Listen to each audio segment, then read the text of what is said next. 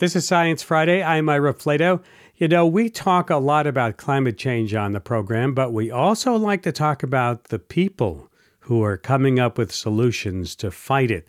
SciFri producer Dee Peterschmidt is here to tell us about a community of video game developers. I want to hear this who are taking this challenge to the virtual world. Hi, Dee. Hey, Ira. Yeah, so before we start, have you heard of something called a game jam before? A game jam? I, I don't think so. Okay. Have you heard of something called a hackathon? That I have heard about. Okay. So, yeah, you're working on a team to make something, in this case, like a video game, in a very short amount of time.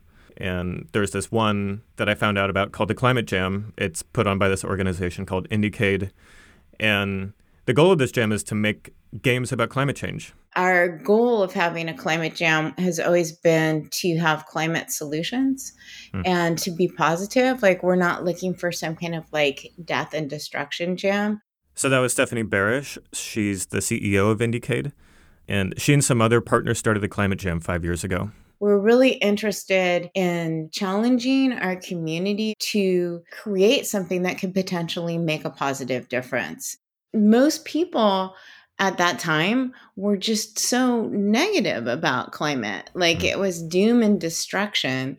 And I thought, wow, the, to make positive change, you have to really look at this from a solutions perspective. All right. She says you have to look at it from a solutions perspective. So you make a game. Have we got a game that won? Yeah, I want to. I want to know how that turned out. Yeah. So the game that won is called Row and we're actually going to play together. Ooh, all right, let's do that. But before we go, since this is brand new to me, you got to give me a hint of what what the game is all about. Okay, all right. So basically, Row's set in a future where the effects of climate change are a lot more exaggerated. Drought is a much bigger problem. There are these um, two neighboring cities, and when it stops raining, one city builds a dam to hoard all the water, and it leaves the other one in a pretty tough spot. So there's drought people are getting sick because of dehydration, including your character's grandmother, and the other city is unwilling to share the water. So your character takes a rowboat to get some fresh water from the other city to get your grandma healthy again. But the rains suddenly start again with a vengeance, and a huge flood ends up submerging and destroying both cities in like kind of the middle of your journey. So through all of this, you have to become rowing partners with someone from the other city who's basically your enemy and you have to work together to survive. So yeah, let's get started. Should I uh, should I hit the play button on there? Yeah, or? let's let's go ahead and hit play. Okay. I see it says welcome to your rowboat. Okay, now I'm rowing. Oh, that was a good stroke. I see how to do this. Yeah. You take shorter strokes. Yeah, that's what I'm thinking too. Oh, really? Woo! I'm going zipping across. Wait, there's another item. It's a fun game.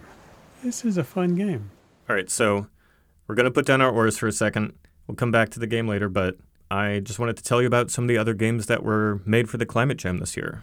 So there's one called Denial Network, and in that one you play as a group of activists fighting against climate change misinformation. There's another called Changewaker, uh, where you play as a cute little sentient blob sailing around an archipelago, helping uh, other cute little sentient blobs solve environmental problems impacting their islands.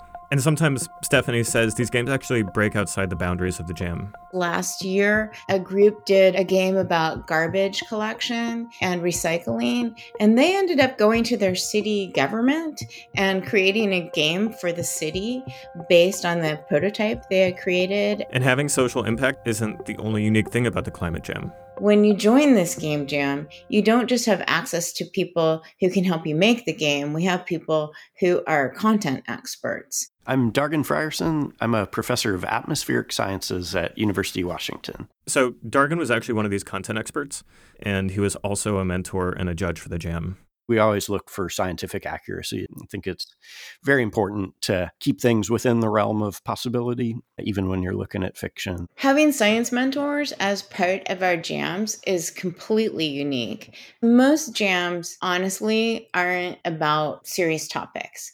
When you have a hmm. serious topic, you try and bring in experts. In this case, when people are making games, they really need to understand the information. They, they need to understand, you know, how wind turbines work work or what the real situation is for sea creatures. You get a lot of uh, pretty off the wall questions. They're questions like, what would climate change be like on a different planet? We're just trying to make sure that the games are as accurate as possible.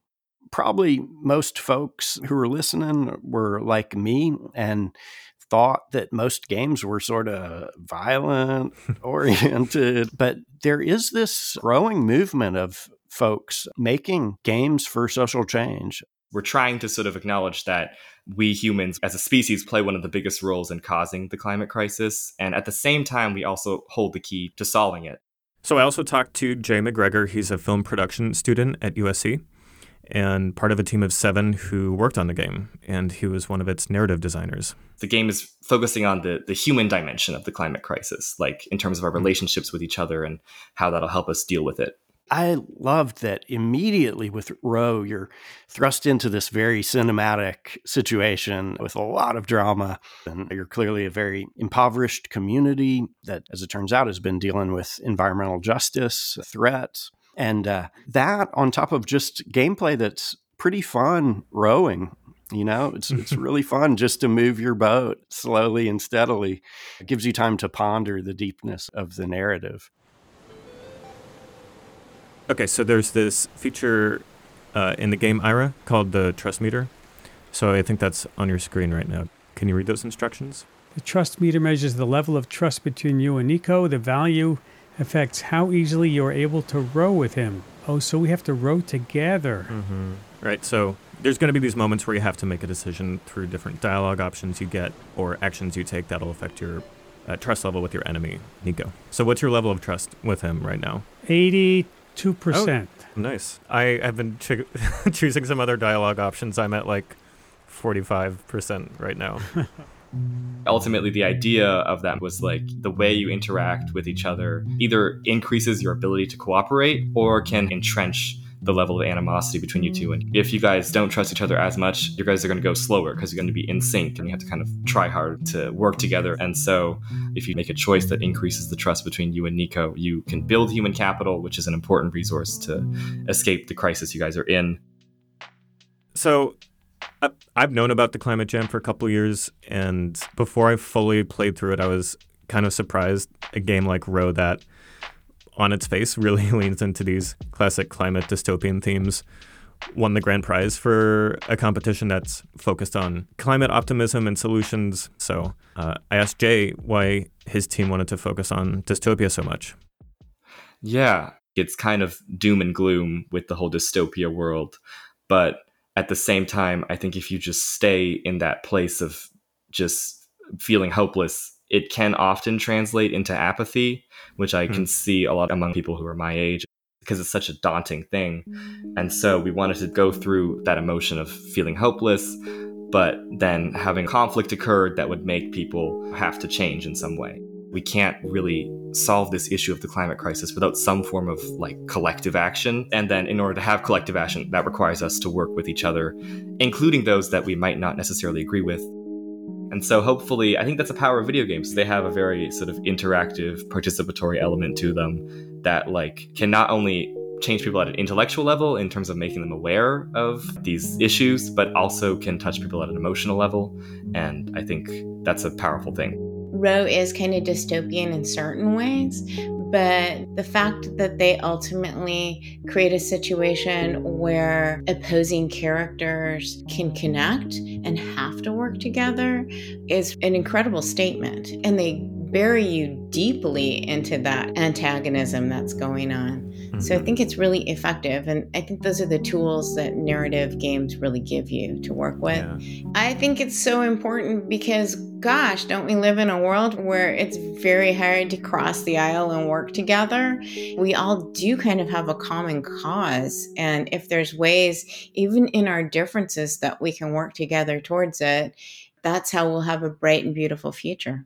Well, I think this is an interesting game to play with kids. Yeah. Right? Mm-hmm. So then you could have a discussion about hopefulness and making decisions about your future and who, who do you trust and how to trust people. Because, yeah, a lot of things we see are dystopian and a lot of things that are happening now make you think that the future is going to be dystopic. yeah. uh, maybe this is a kind of game that you can have a as a teaching opportunity to play with kids.